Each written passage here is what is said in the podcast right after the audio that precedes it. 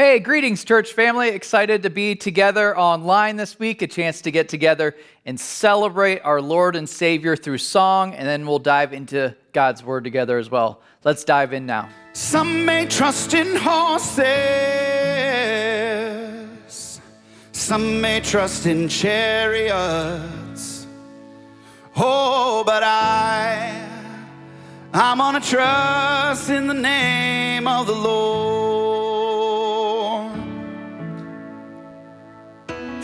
Some may trust in riches,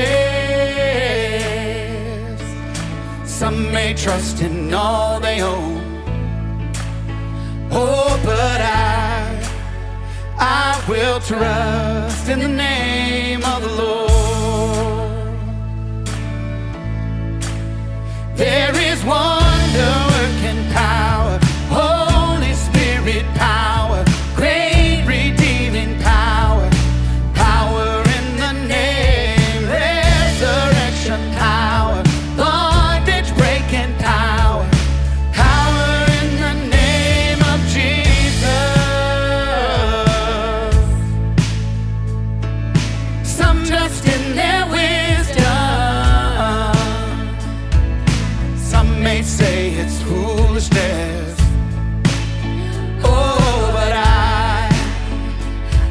I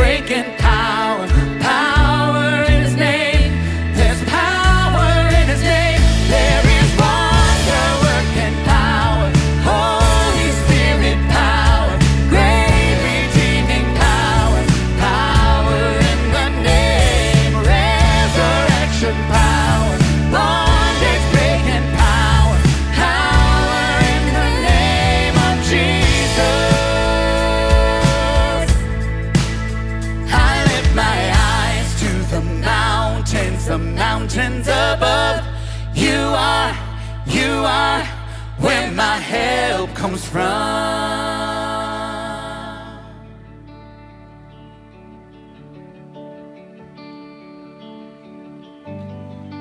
Our power and our strength comes from the Lord above.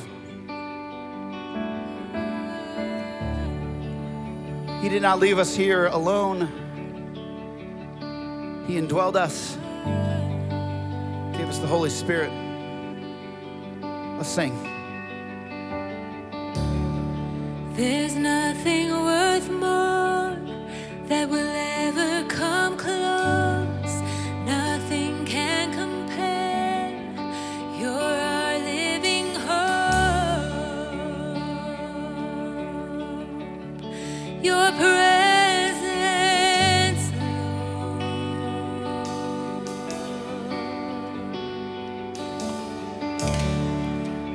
tasted and seen of the sweetest of loves when my heart becomes free and my shame is undone.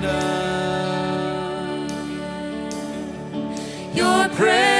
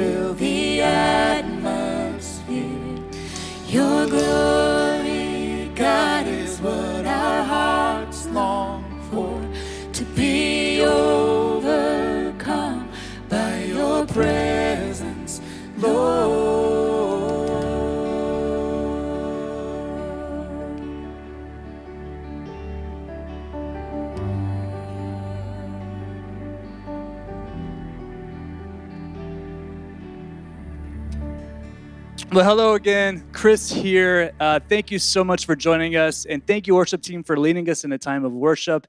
And uh, thank you again. Uh, we hope that uh, this time with us uh, is just a blessing for you uh, and your family throughout the week. well, as you know, we love praying for you. There's a lot going on in our world, and prayer requests always come up. And we love praying for you. So if you would like to text us your confidential prayer requests at 97,000 97000, uh, we love praying for you throughout the week. And you can text that anytime, 3 a.m. You can text that to us, and uh, we would love that.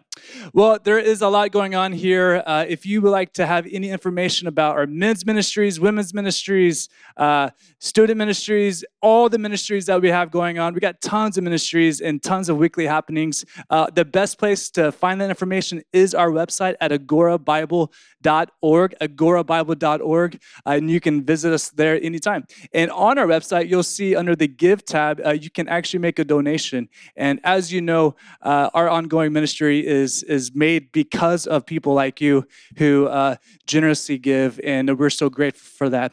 So you can give again under the Donate tab on our website. Well, before we get into God's Word today, uh, let me take a second and pray for us. Well, Father, we thank you so much for uh, the people listening online, for the families that are represented, Lord. And uh, we are so thankful that you are a God that can speak to all of us, no matter where we are. And uh, we don't take that for granted, Lord. Uh, just pray, Lord, for this time that uh, uh, your spirit will nudge us, will move us, and that we'll hear exactly what you want us to hear today. And uh, we love you so, so much, Lord. I pray that the distractions of the next few minutes will go away and uh, we can focus on your word and your spirit, Lord. We love you, and it's your name we pray. Amen. All right. Well, thank you, worship team, and thank you, Chris, for walking through announcements. And uh, good to be back with you. As a good couple of uh, weeks away, I'm grateful for the team that helped fill in to help fill the gap. And I really enjoyed some time with uh, friends and uh, family on the East Coast. And uh, but so funny when you travel and you come back, you're like, why do I go anywhere? This area is so beautiful. Well, uh, today we're picking back up in our summer series uh, called Supporting Cast, and hopefully you've been encouraged with this different character studies, looking at different individuals from Old Testament, New Testament. Well, this week we're getting a little bit more obscure in our character choices. This week we're actually going to be studying a man by the name of Barzillai, the Gileadite. I'll say that again and make sure we get this pronunciation right. I actually looked it up to make sure I was saying it right. Is Barzillai. So Bar and then the letter Z, uh, lie. And so Barzillai, you can say it to your neighbor if you're with somebody right now. Make sure we got it at the beginning. And actually, the, the name, it's important to understand this, and we'll see this even in the study of his life, is his name actually meant man of iron man of iron. How cool is that? And so he's the original, if you will, biblical Iron Man. And so we're studying his uh, life today, or at least some of the uh, parts that are identified. He's talked about 10 different times in Scripture, and uh, not somebody that I remember growing up. Most likely, uh, you don't remember somebody ever teaching on Barzillai at any point. No flannel graphs about him, but excited to be looking at this character's life. And you might remember when Josh was starting out this series, he made a little bit of a, a challenge that I took personally. He was really questioning the level of commitment of the other pastors to the character that they would be studying. If you missed it, you can check out this video clip of that from week one in the series. I love this guy so much that I actually got his name tattooed on to my arm. That is a true story, not even joking. That is real ink, my friends. That says Josiah, as in King Josiah. We're studying King Josiah today. Truth be told, I didn't get the tattoo on my arm because of King Josiah directly, but I named my son Josiah mostly due to the fact that King Josiah is such a baller. And so uh, yeah, it's my son's name on my arm, but still, there's not going to be another preacher during this entire series that has his supporting cast person named tattooed anywhere on their body. I guarantee you that. dare you, other preachers, to prove me wrong. Double dog dare. How amazing would that be if people just showed up with tattoos of their people? That would be pretty amazing. So, not to be outdone by Mr. Andy Yoho, I thought I would show my commitment level to Barzilo, right, Barzillai right here in the flesh. So, Josh isn't the only one getting tattoos. I thought you all would be impressed by that, uh, making sure that I was at the same commitment level as we dive into this exciting study of Barzillai. Let me just pray before we do that.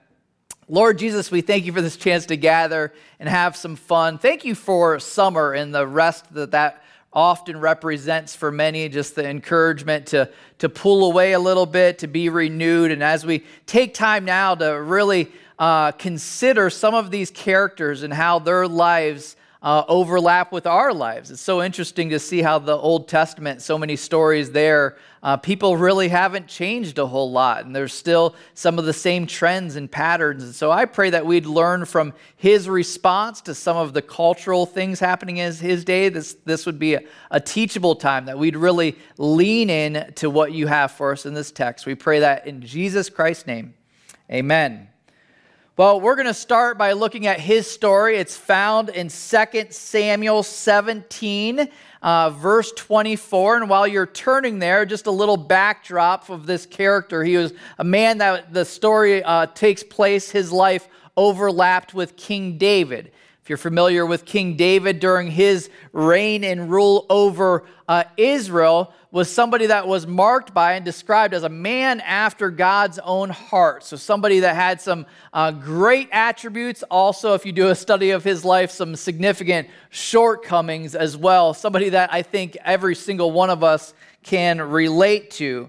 But Barzillai, uh, he enters into the, the story, if you will. He kind of comes in and comes across when he's coming to the rescue of King David. Coming to his rescue, you might ask. It's during a time where his son Absalom, David's son Absalom, is trying to overthrow his own father as king.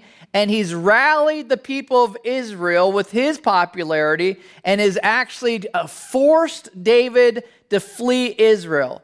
There's only a select few people that are willing to help out this king who's on the run. So this is a, where we pick up in our story in 2 Samuel chapter 17. It says this.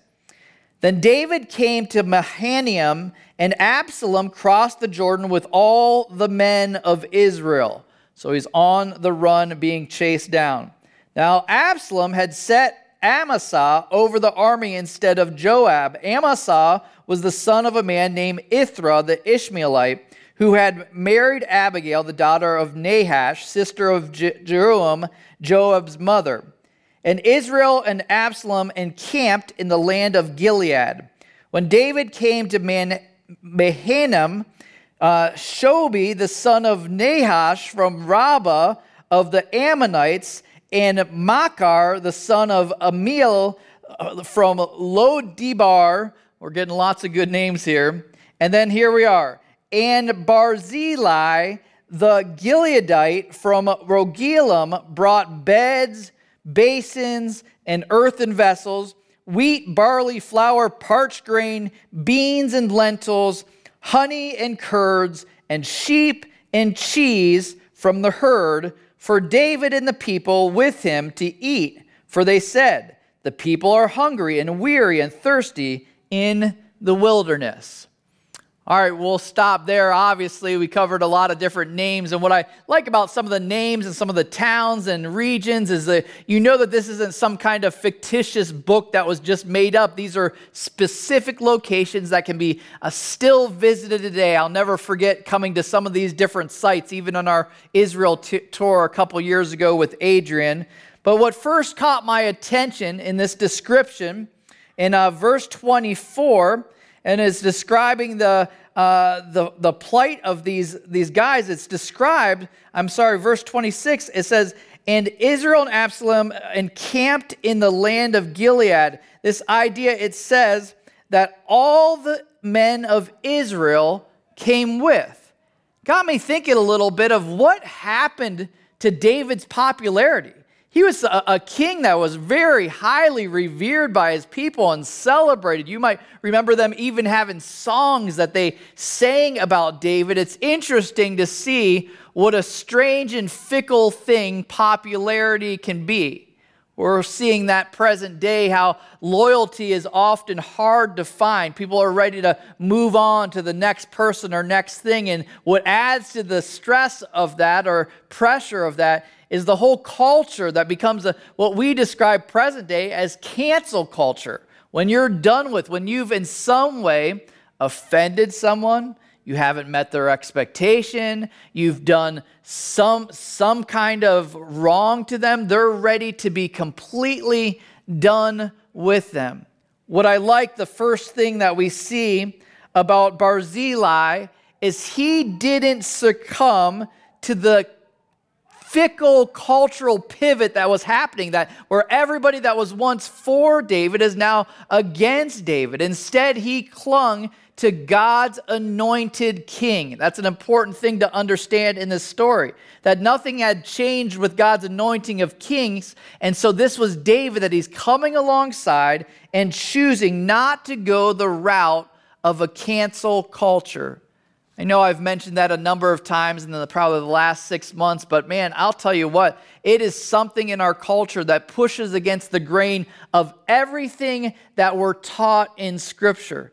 If you can point to me the chapter and verse where we are given a permission to, to be done with somebody, to write somebody off. That's, that, that is not something that's seen in Scripture. Instead, the receivers of grace that we are, the receivers of forgiveness that we are, we should be the most patient and long suffering and willing to work with other people, not kicking them while they're down. That's one of the things that we see with Barzillai, that he's willing to bless David even when it's not popular.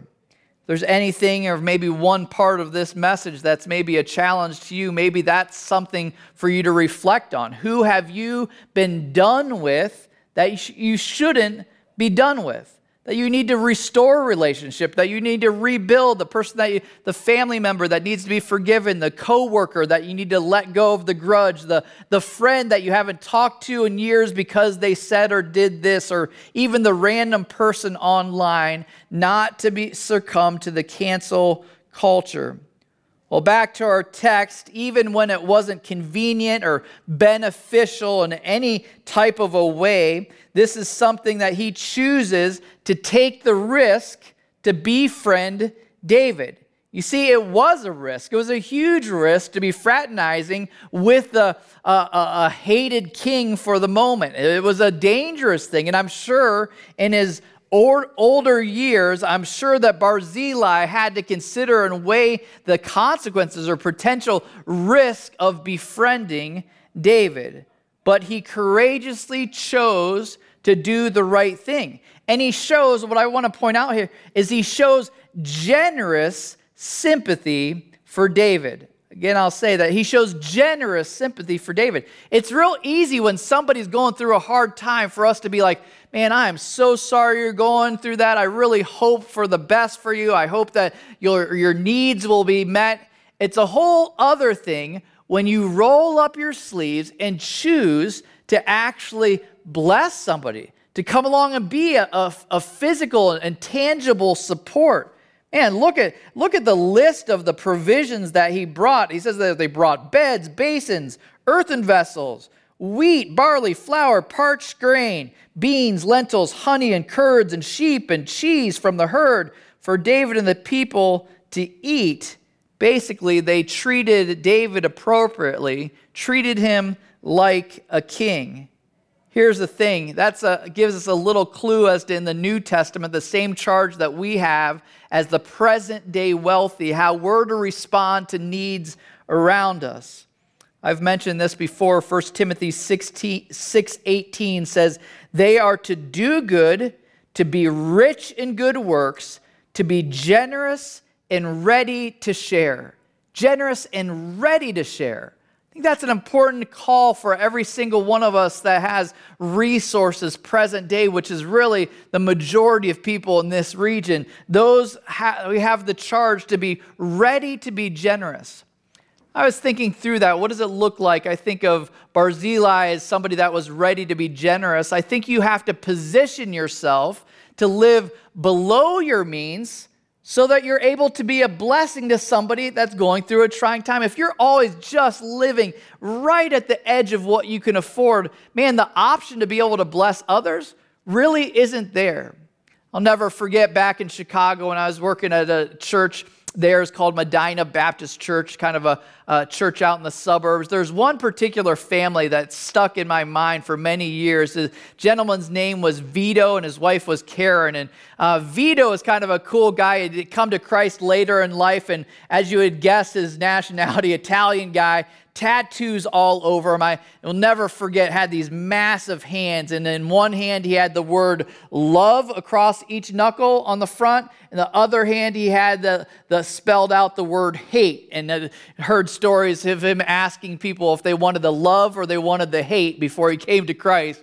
But really, the cool thing was he and his wife chose a life of simplicity that allowed margin for them to be a blessing to others. He owned a very successful concrete company, but he lived in a but they lived in a small but nice townhome and had the opportunity then to just really help out. I remember we were doing a building project there, and uh, one of the, the needs for laying the foundation was this huge amount of concrete work. And remember our lead pastor at the church there showing me the, the invoice that they sent over to us, and the only thing it said across the bottom after a six figure cost, it was like just said paid in full just thinking, man, how cool is that to position yourself so that, like uh, we see here in this story, you can be a blessing to those who need it. That same idea is seen as we continue in his story, where the next time he's mentioned is in 2 Samuel chapter 19, verse 31 through 36. We start to see that he was somebody that chose a life of simplicity. It says this it says, Now Barzillai, the Gileadite, Gileadite had come down from Rogelim and he went on with the king to the Jordan to escort him over the Jordan. Barzillai was a very aged man, 80 years old. He had provided the king with food while he stayed at Mahanaim, for he was a very wealthy man.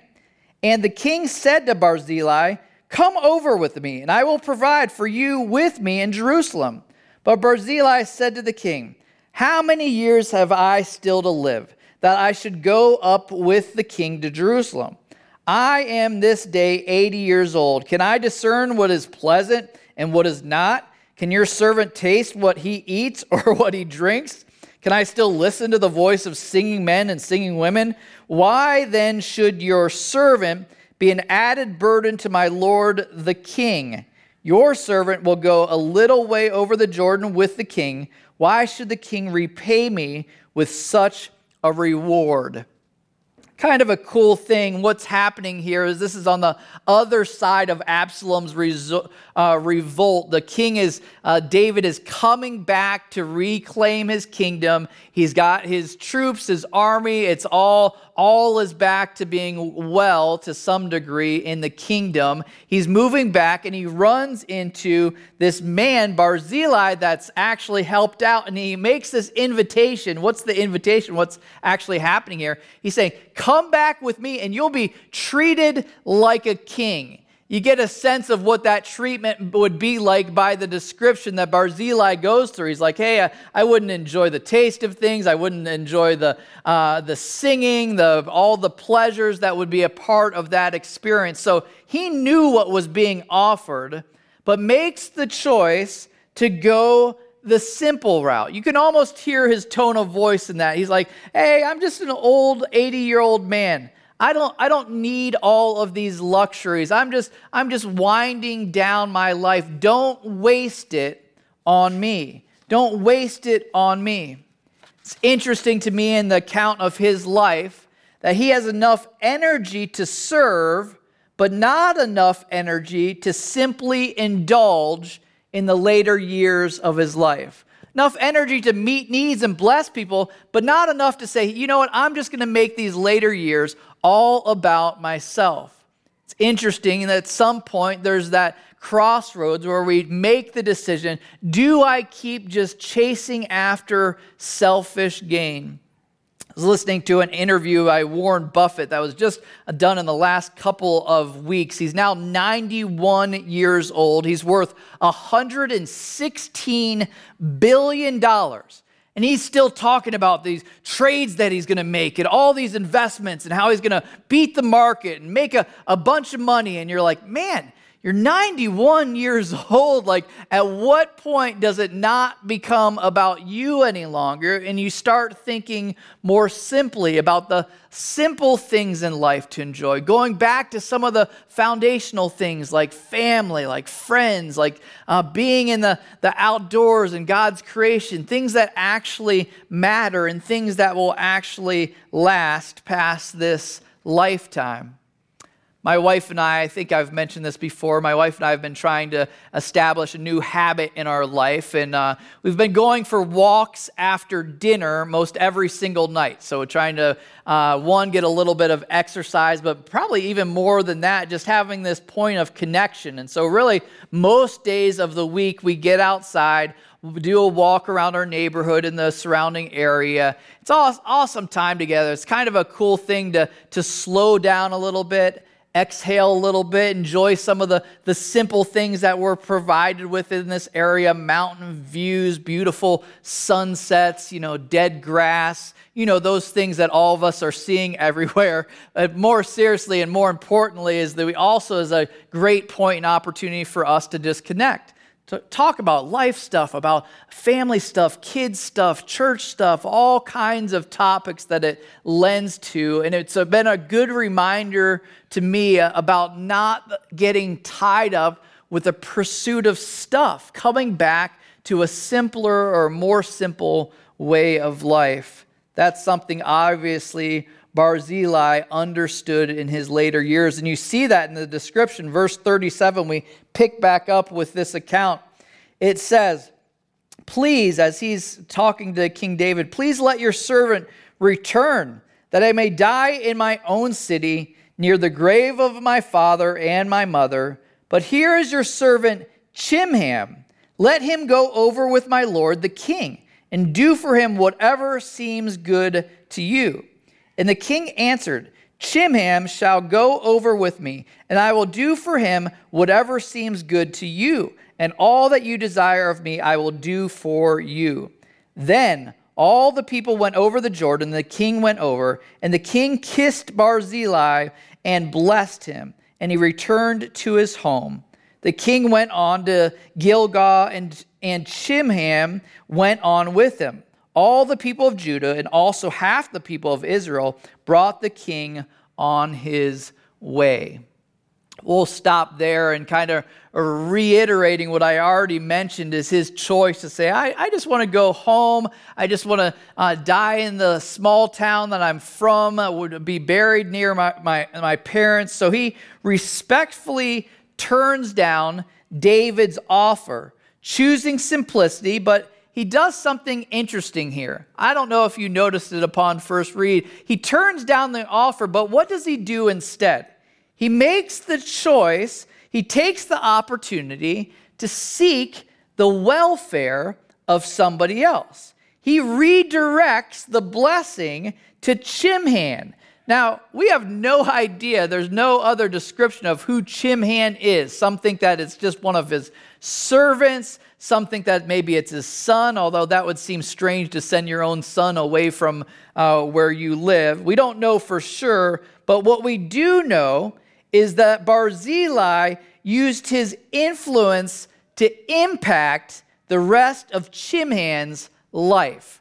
From that day forward, would nothing would be the same for Chimham. Can you imagine the door that was opened for him that otherwise would not have been opened? I like that idea. I think that's a biblical principle to take somebody along with you as you rise up, Take somebody along with you as you have opportunity with your experience, with your networking, with your relationships, with your prosperity to say, hey, who is it that I could, what, what, how can I reach back down the ladder and help pull somebody else up with me? That's a pretty cool principle that we're seeing here demonstrated in his life. Cool to see when wealth and influence is actually used for something good.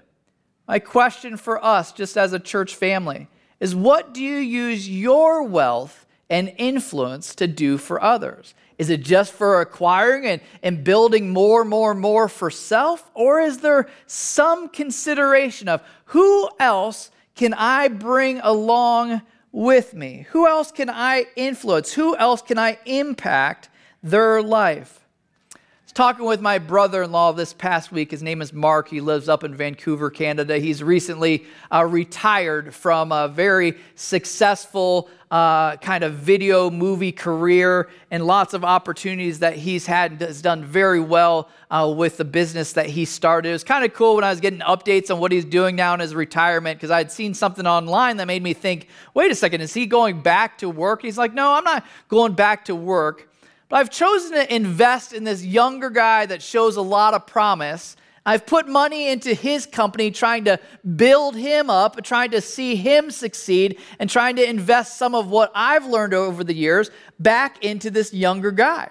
I was like, man, that seems like that's that's pretty cool. It seems like there's some risk attached to that. And he's like, oh, he's like, for sure, I could I could lose a ton of money through this, but I want to I want to pay it forward. I want to I want to lean back into the next generation. I think that is a beautiful picture of a biblical principle we see even here in our text, considering the or the desire to see others blessed, not just ourselves.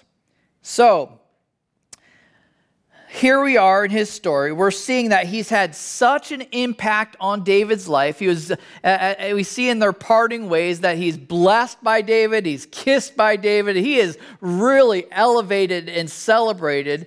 Then we fast forward a little bit further in the a little bit further in the next book, in the First Kings, to one more mention of this particular man. Of Barzillai, just one more picture of his loyalty that I wanted to leave us with from our text today. It's found in 1 Kings chapter 2, verse 7.